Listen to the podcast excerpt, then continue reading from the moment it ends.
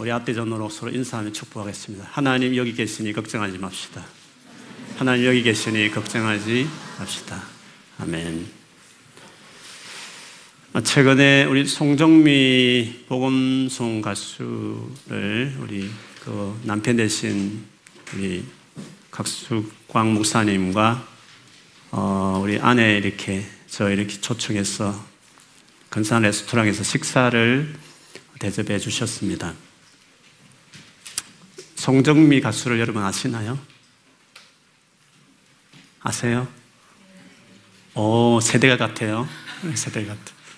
되게 오래된 분이신데 되게 나이가 든 줄 알았어요. 근데 저보다 한 살 많으시더라고요. 근데 저희 대학교 다닐 때 그분이 유명했거든요.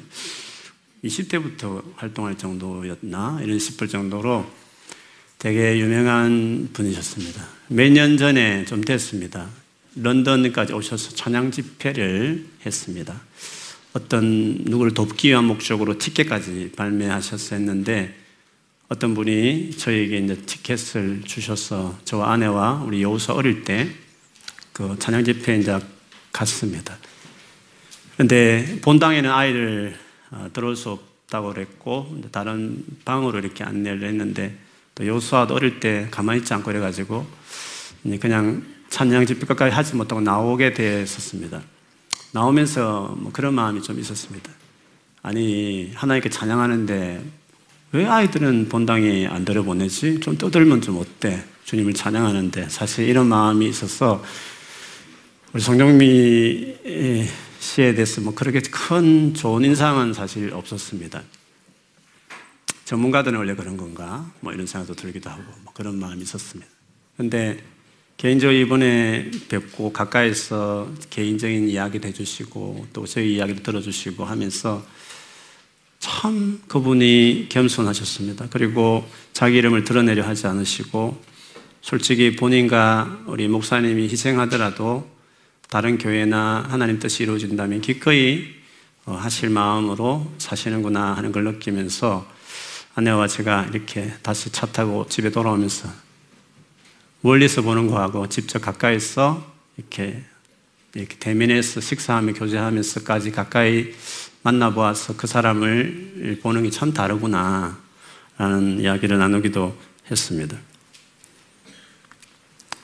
신앙생활도 그렇습니다. 멀리서 보듯이 세상에서 떠돌아다니는 기독교에 대한 이야기, 그리고 옆에 어, 예수 믿는 사람들을 통해서 내가 판단하는 기독교와 달리 직접 하나님이 누구신지를 알고 또 그분과 관계를 맺고 살아가는 거기서 있는 기독교는 완전히 다를 수 있다는 것입니다. 여러분 성경에 모세라는 인물 알지 않습니까? 정말 유명하죠. 그는 진짜 하나님을 깊이 경험한 사람이었습니다.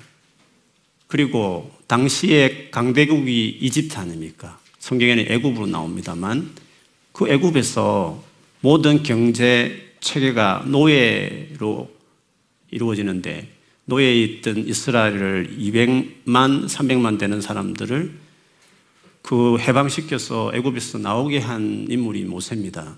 하나님의 능력을 엄청난 기적을 일으켰습니다. 그러니까 얼마나 하나님의 그 능력을 경험한 분이지 않습니까? 홍해를 갈랐습니다. 홍해를 건넜습니다. 근데 그렇게 해가지고 이제 약속의 땅인 지금의 팔레스틴을 향해서 가는데 지나가는 그 광야 안에서 이스라엘 백성들이 많은 사고를 치잖아요. 특별히 이제 모세가 하나님 만나러 십계명 받으러 간 그 틈에 못 견뎌서 금송아지를 이렇게 섬기는 일이 있었습니다. 하나님이 되게 진노하셨죠. 모세가 그 사건을 두고 자기 생명 걸고 자기 백성 이스라엘 백성을 위해서 기도했습니다. 그래도 마음이 놓이지 않았는지 모세가 하나님 앞에 당신의 영광을 보여주십시오라고 간절히 구했습니다. 하나님을 경험할 만한 사람, 직접 대화도 하고 자기 손으로 엄청난 기적을 일으키는 일을 했는데도 불구하고 하나님을 더 경험할 일이 있을까? 그가 요구한 것이 뭐였을까? 이런 생각이 들 정도입니다.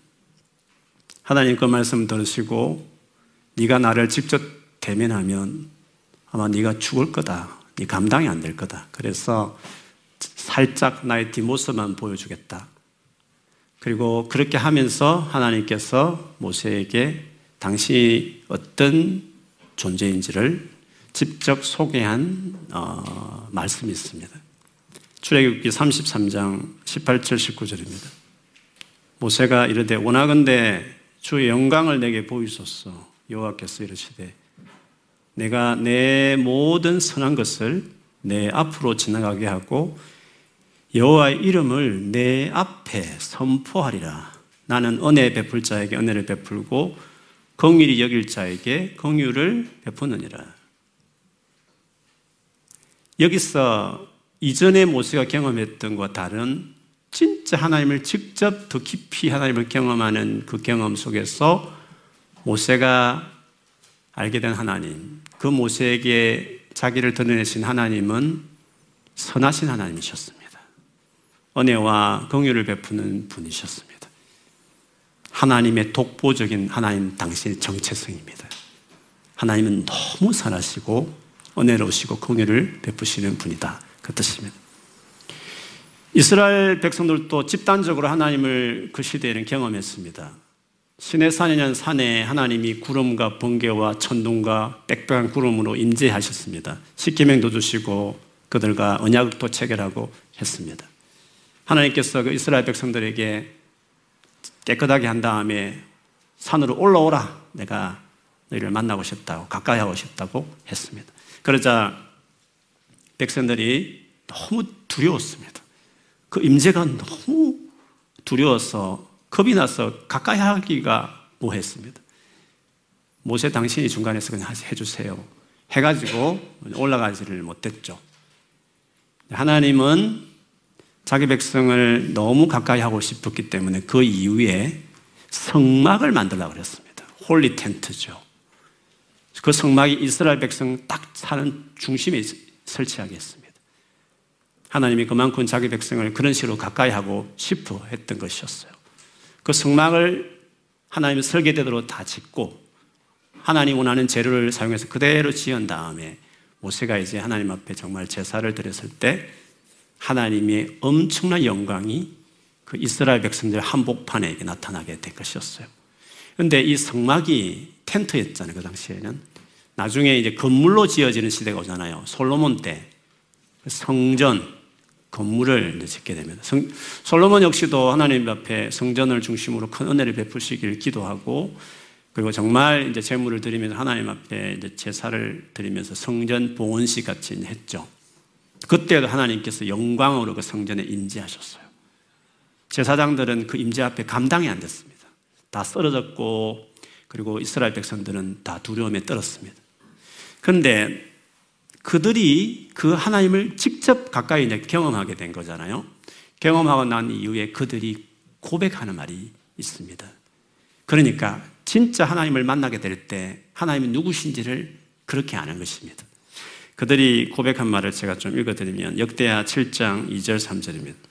여호와의 영광이 여호와의 전에 성전에 가득함으로 제사장들이 여호와의 전으로 능히 들어가지 못하였고 이스라엘 모든 자손은 불이 내리는 것과 여호와 영광이 성전에 있는 것을 보고 돌을 깐 땅에 엎드려 경배하며 여호와께 감사하여 이르되 선하시도다 그의 인자하심이 영원하도다 하니라 했습니다.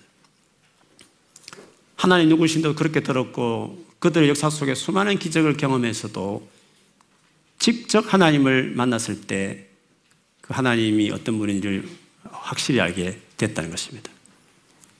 무슨 말입니까? 어떤 하나님입니까? 하나님이 정말 사랑이 많으시구나. 행동과 반대되는 고백이 하지 않습니까? 죽을 것 같다. 무섭다. 하나님 너무 무섭다. 이렇게 고백할 만한데 놀랍죠. 하나님은 선하시다. 인자하심이 영원하다. 그게 하나님이라는 겁니다. 그게 하나님의 아이디입니다. 하나님의 본질 중에 가장 뚜렷한 것이 하나님은 선하시다. 라고 할 수 있습니다. 그러니까 십자가에 하나밖에 아들 예수를 십자가에 죽게 하셨죠. 아무리 생각해도 사랑이 없는 신이면 알라 정도의 신이면 그렇게 할 이유가 없습니다. 지구 하나 이 온 수천억 개의 행성을 만드시고 은하계만 해도 수천 개라고 말하는데 지구 하나 포기해도 그분에게 아무 지장 없습니다. 새로운 지구 하나 만들고 새로운 씨를 지어서 또 다른 인류를 만들어도 그분에게는 아무 이상이 없었습니다. 그런데 왜 그분이 그걸 생고생을 합니까? 왜 자기 아들까지 죽여야 됐습니까? 이유가 뭡니까? 무슨 이유로 우리를 구원시켜서 써먹을 만 했어? 당신에게 도움이 되어서 무슨 도움이 됩니까? 지구 하나 포기해도 아무 지장이 없는 것입니다. 마음 편할 일입니다. 그런데 왜 당신이 죽습니까? 하나밖에 아들을 고통스럽게 죽게 하셨습니까? 하나밖에 없습니다. 사랑하셨기 때문에. 사랑하셨기 때문에.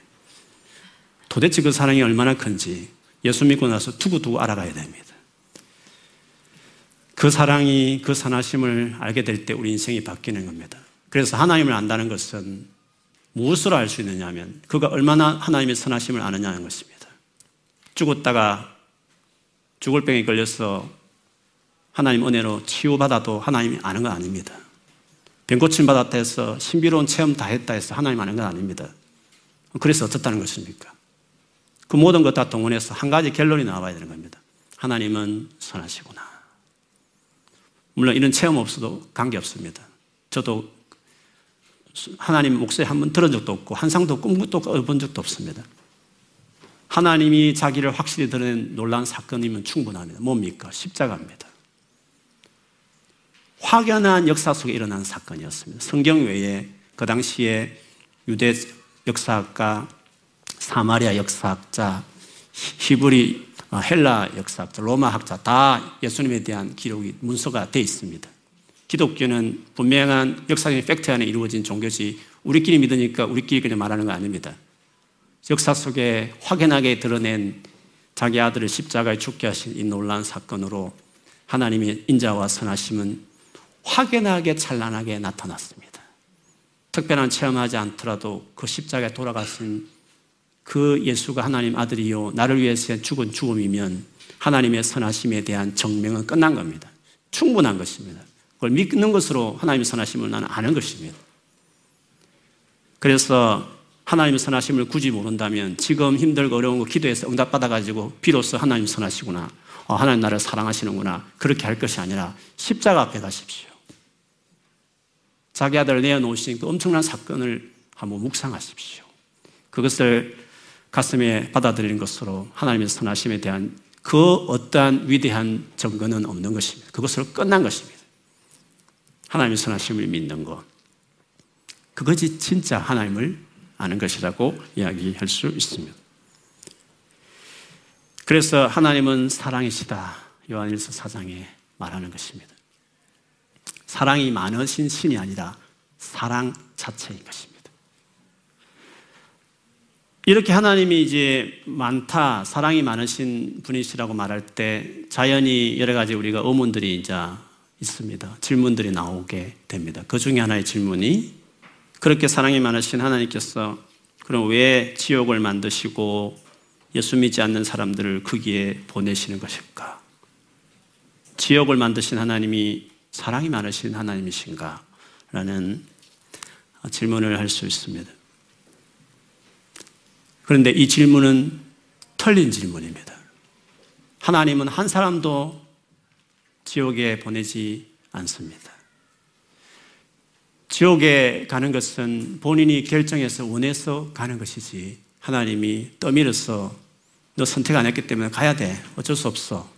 그렇게 하기로 결정했어. 그런 식으로 떠밀어서 지옥 보낸 사람 한 사람도 없습니다. 하나님은 우리를 당신이 창조주란 한 가지만으로 우리를 일방적으로 지옥에 보내는 분이 아니십니다. 한 사람도 하나님은 지옥에 보내기를 원치 않으십니다.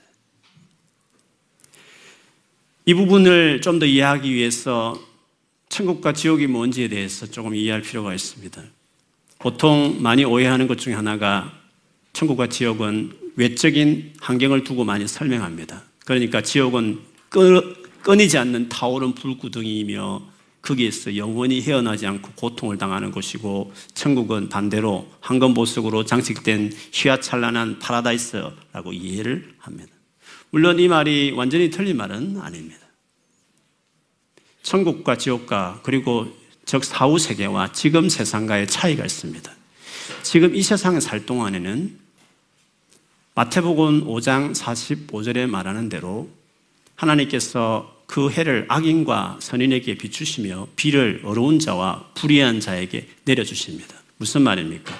예수를 믿지 않아도 하나님 앞에 반항하고 원수처럼 살아도 일반 은혜, 일반적인 은혜를 마치 해를 비추고 비를 내리는 같은 은혜를 준다 이 말씀입니다. 그러니까 예수 안 믿어도 이 땅에서 열심히 살면, 최선을 살면, 안 믿는, 안 믿어도 믿는 사람보다 훨씬 더 행복하게 살 수 있고, 풍요롭게, 즐겁게 살아갈 수 있다 이 말씀입니다. 수고한 대로 열심히 산 대로 보상에 돌아가게 하는 세상이다 그 뜻입니다. 그러나 지옥은 다릅니다. 지옥은 그 일반적인 은혜까지 베풀어지지 않는 곳입니다. 오늘 본문에 의하면 물 한 방울도 제공되지 않는 곳입니다. 반면에 천국은 그것의 완전 반대입니다. 그 천국 가기 전까지 이 땅에 사는 동안 열심히 예수를 믿어도 하나님 아들과 딸이 되어서도 이 땅에 살 동안 그만한 대우를 다 받지는 못합니다. 여전히 예수 믿어도 병들고 가난하고 상처받고 눈물 흘릴 일들이 많습니다. 하나님의 은혜가 있는 것도 맞지만 경험하는 것도 있지만 뚜렷하게 안 믿는 사람까지도 확연히 다르다 할 만큼 많은 은혜를 경험하는 것은 아닙니다. 그럴 것 같으면 세상 모든 사람이 다 예수를 믿었을 것입니다. 그렇지만 천국 가면 완전한 은혜가 제공됩니다. 이 세상에서 가장 잘 살고 유튜브 몇, 몇백만의 구독자를 가진 사람들, 그들이 보여주고 있는 희화찬란한 삶과 집과 음식과 여행들을 보면서 정말 부러워할 수 있는데 그들이 누리고 있는 그 모든 현재의 것과 비교가 안 될 만큼 수천, 수억 배, 수억 배의 삶을 그것도 영원히 살도록 완전한 혜택이 천국에서 주어지게 될 것입니다. 그렇게 보면 지옥은 정말 고통스럽고 천국은 정말 좋은 곳이 맞습니다. 그런데 이것이 천국과 지옥의 정확한 설명이 중요한 설명이 아닙니다.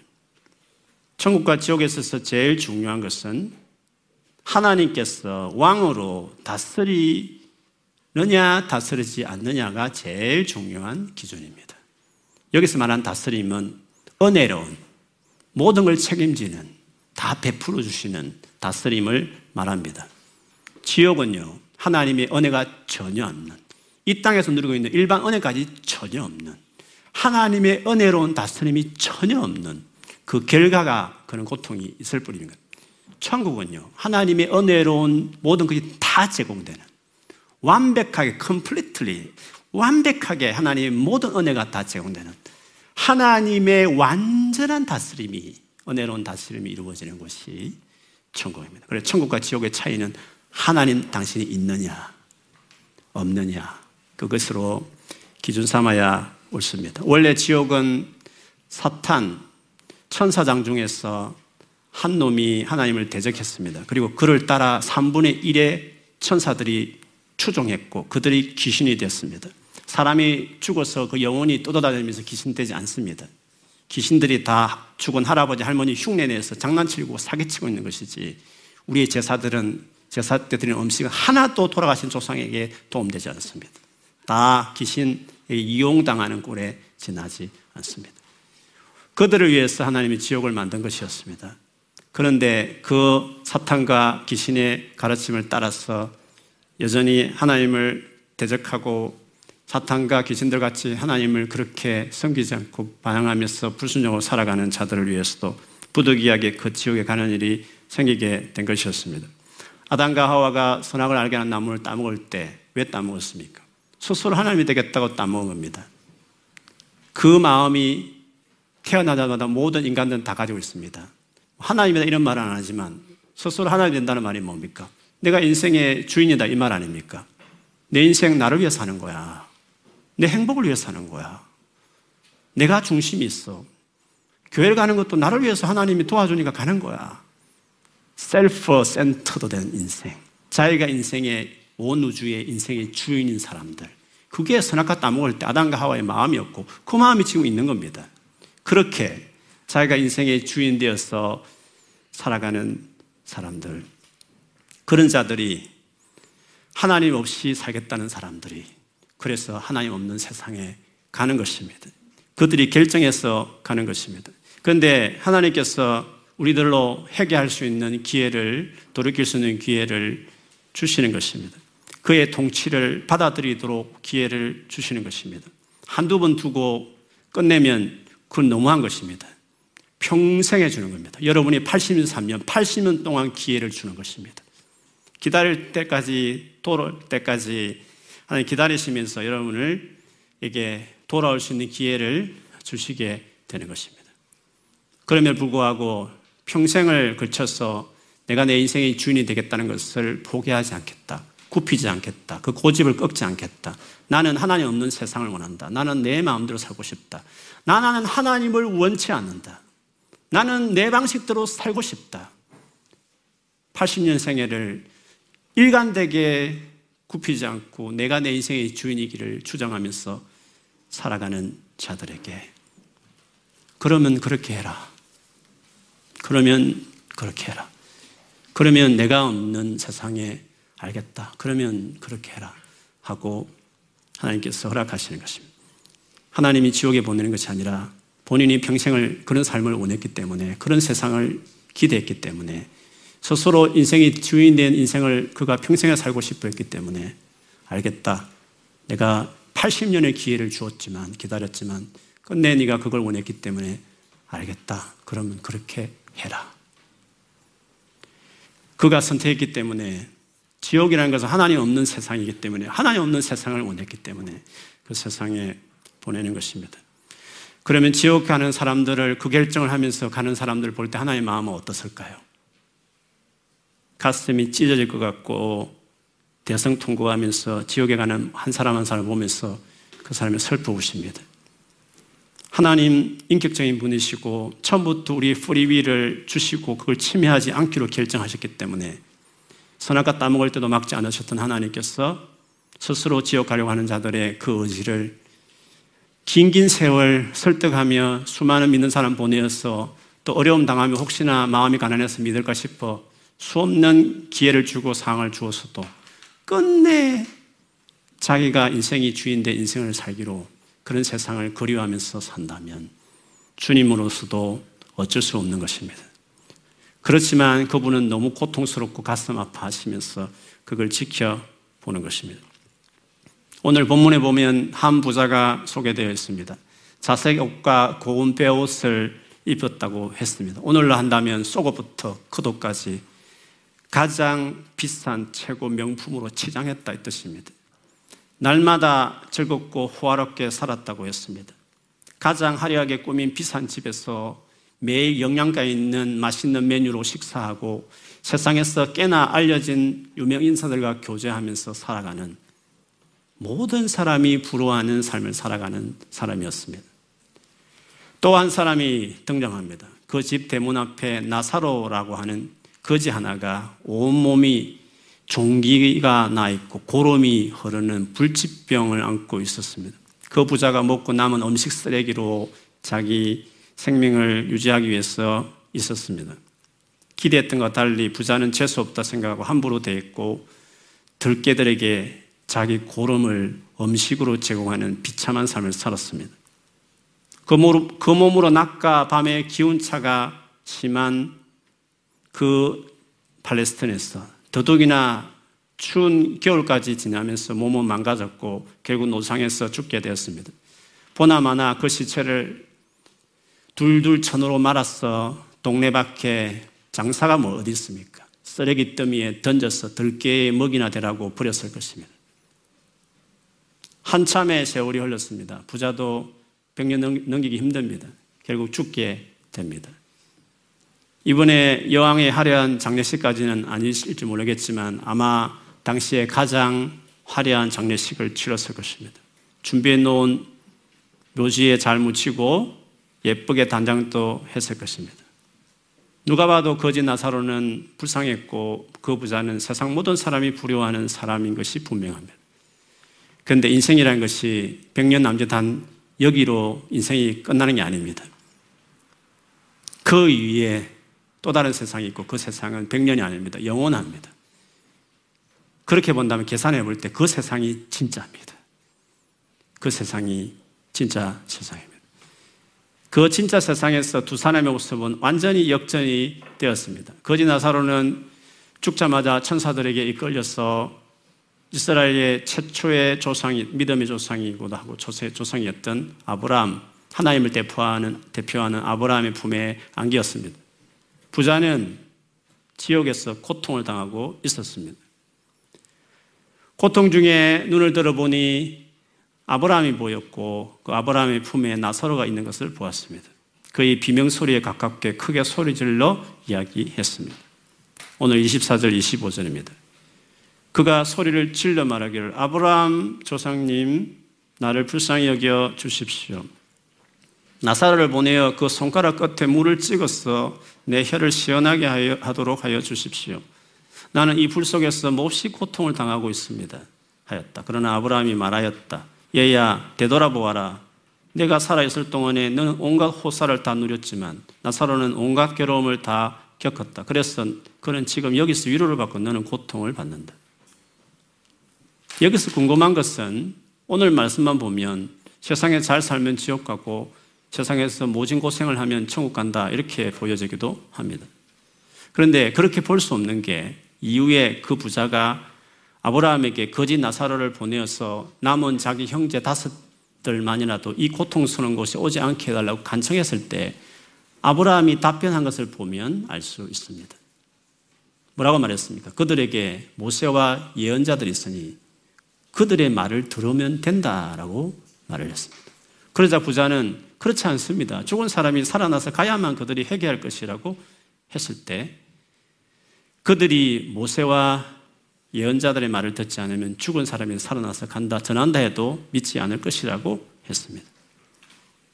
이 대화를 보면 부자도 자기 자신이 세상을 살 동안 지옥에 갈 만한 일을 했고, 즉, 죄를 지었다는 것을 알았습니다. 그래서 해결을 해야만 이 지옥에 오지 않는다는 것을 알았습니다.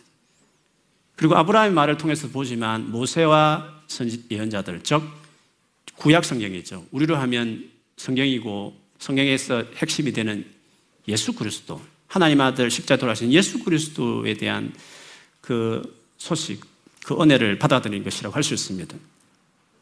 이미 살아있을 때 모세와 예언자들의 소리를 많이 들을 수 있으니까 그들의 말을 들어야 들으면 구원을 받을 수 있다는 것입니다. 그런데 이 부자는 그 소리를 들었음을 불구하고 그 말씀을 받아들이지 않았다는 것입니다. 너희 동생들도 그 모세와 예언자들이 있으니까 그 소리를 듣고 있으니까 듣고 하면 구원받을 수 있다고 했지. 죽은 사람 살아나도 아무 소용없다.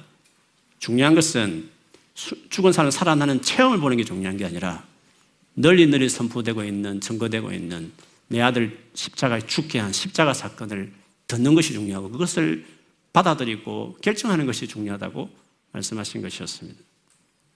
부자는 평생 세상의 부와 명예와 영광을 취해서 일평생 자기에게 전해졌던 그 말씀들을 무시하며 살았던 것이었습니다. 자기 대문 앞에 있는 거지를 불쾌하게 생각했고 그가 죽었다는 소식을 듣고 이제야 호가 나뗀 것처럼 편안하게 생각하며 살았을 것입니다. 그가 하나님의 말씀을 몰라서 믿지 않은 게 아니라 아무도 강요하지 않으니까 스스로 세상의 영광과 즐거움에 취해서 그것을 즐기며 살았던 것이었습니다. 그러면 거지나 사로는 하나님을 믿은 것입니까? 오늘 본문 보면 그런 힌트가 전혀 나오지 않습니다. 근데 이 이야기는 예수께서 하신 비유입니다. 근데 이 비유는 그 당시 일방적인 이야기와 다른 게 있습니다. 이름을 밝히려면 부자를 밝혀야 하는 겁니다. 그게 일반적인 이야기의 특징입니다. 이렇게 부자고 이렇게 이름 있는 분이면 그 이름을 발라야지 죽으면 둘둘둘 말아서 쓰레기통에 버리듯이 버릴 거지의 이름이 뭐가 그렇게 중요하겠습니까? 그래 불구하고 예수께서 오늘 비유를 드시면서 부자 이름을 언급하지 않고 거지의 이름을 밝힌 것은 이름이 곧 그의 인격과 삶이라고 말하는 히브리스적 사고를 볼 때 나사로가 어떤 삶을 살았는지를 알 수 있는 것입니다. 나사로 이 뜻은 하나님은 나의 도움 이런 뜻입니다. 하나님이 나를 도우신다. 그런 뜻입니다. 그 이름을 보면 그런 일가 친척도 전혀 없는 오갈 데 없으니까 그렇게 버려졌겠죠. 몸에 병들고 들깨에게 음식을 제공하는 비참한 삶을 살아서도 하나님은 나의 도움이시다. 하나님이 나의 도움이 되셔야 한다. 그 믿음으로 살았던 분이셨습니다. 그런데 부자는 세상 사람들은 다 아는 이름이었겠지만 주님은 언급도 하지 않습니다. 하나님과 아무런 관계도 맺지 않고 살았다. 하나님과의 관계에 아무 관심도 없이 살았다. 그저 세상에 더 많이 소유해서 편하게 즐겁게 살아가는 것이 전부였던 사람이었습니다. 그에게도 모세와 예언자들이 전해주는 복음을 들었을 텐데 그 오랜 세월 동안 돌이켜 회개할 기회도 많았을 텐데 더구나 유대인이었으니까 해당도 갔으니까 오늘날은 교회도 평생 다녔을 만도 한데 그 하나님이 요구하시는 말씀에 전혀 응하지 않고 고집을 굽히지 않고 자기 마음대로 자기 생각대로 살면서 살았던 것이었습니다. 소신껏 살았던 것이었습니다. 소신이라는 게 뭡니까? 하나님이 베풀어 주시는 일반 은혜를 누리며 세상에 살고 또 여러 루트를 통해 하나님이 어떤 분인지를 자주 들을 수 있는 기회가 많이 있었지만 그것도 평생을 세상을 살아온 횟수만큼 오래오래 들었지만 그러나 그때마다 일관되게 나는 하나님 없는 세상을 원한다고 분명한 의지를 일평생 보여주면서 살아왔던 것이었습니다. 그래서 결국에는 하나님께서 이 세상 사는 동안 일평생, 일평생 굽히지 않았던 그 생각, 그의 결정을 존중해서 그의 소원대로 하나님의 손길이 전혀 없는 지옥에 가도록 허락해 준 것입니다. 그러므로 내가 지옥에 갈지 천국에 갈지는 이 세상에서 하나님과의 앞에서 내가 어떻게 처신하는지로 결정되는 것입니다. 내가 하나님 없이 살겠다.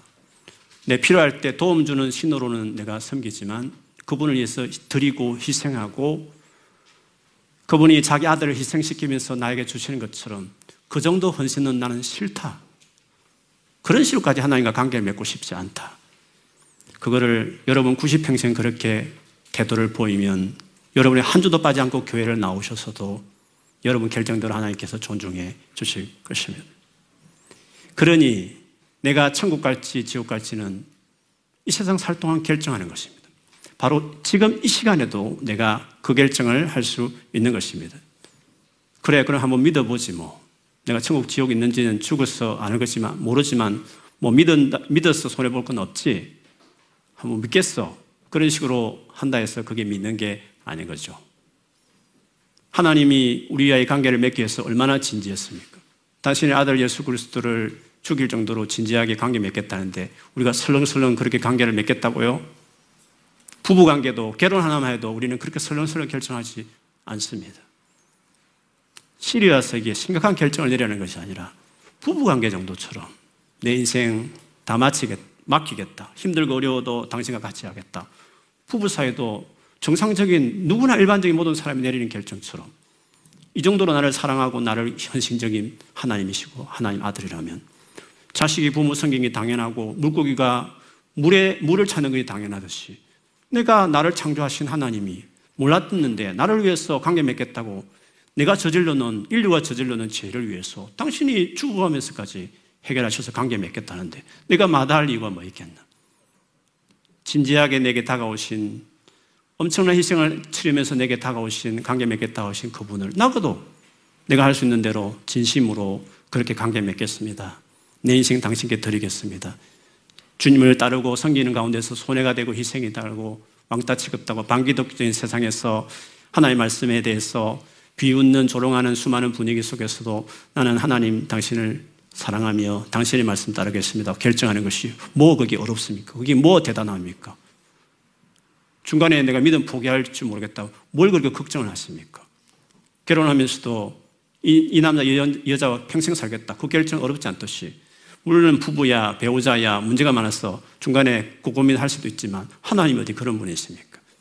어떻게 하나님하고 이혼할 수 있고 떠날 것을 믿다가 안 믿을 것을 뭘 그리 염려하십니까? 내만 하나님께 평생에 그냥 지금의 배우자를 섬기듯이 앞으로 만날 배우자 신실하게 내가 잘 관계 맺겠다고 하는 정상적인 마음으로 하나님을 대하면 하나님과 끊어질 이유가 어디 있습니까? 끝까지 믿으면 가는 거죠. 그렇게 하나님을 대할 때 하나님과 관계를 맺게 되는 것입니다. 그러면, 그러면 하나님은 우리 너무 사랑이 많으신, 진짜 사랑이 긍휼이 많으신 분이어도, 분이었어. 내가 어떤 죄를 지었었어도, 현재 내가 어떤 문제가 있다 치더라도, 내게 얼마나 큰 상처를 받아서 내가 헤어나지 못하고 일어설 수 없을 정도로 연약하다 치더라도, 하나님이 아셨죠. 그러니까 매 정도 정도로 좋은 자기 개발서 최상의 개발서를 주는 정도로 도움되는 것을 하지 않고 당신이 아들을 죽게 했죠. 우리가 얼마나 문제덩어리며 우리가 스스로 일어설 수 없는 것을 너무나 잘 아시기 때문에 우리의 허물과 제약과 연약함이 그 부에는 전혀 문제가 되지 않습니다. 괜찮다는 것입니다.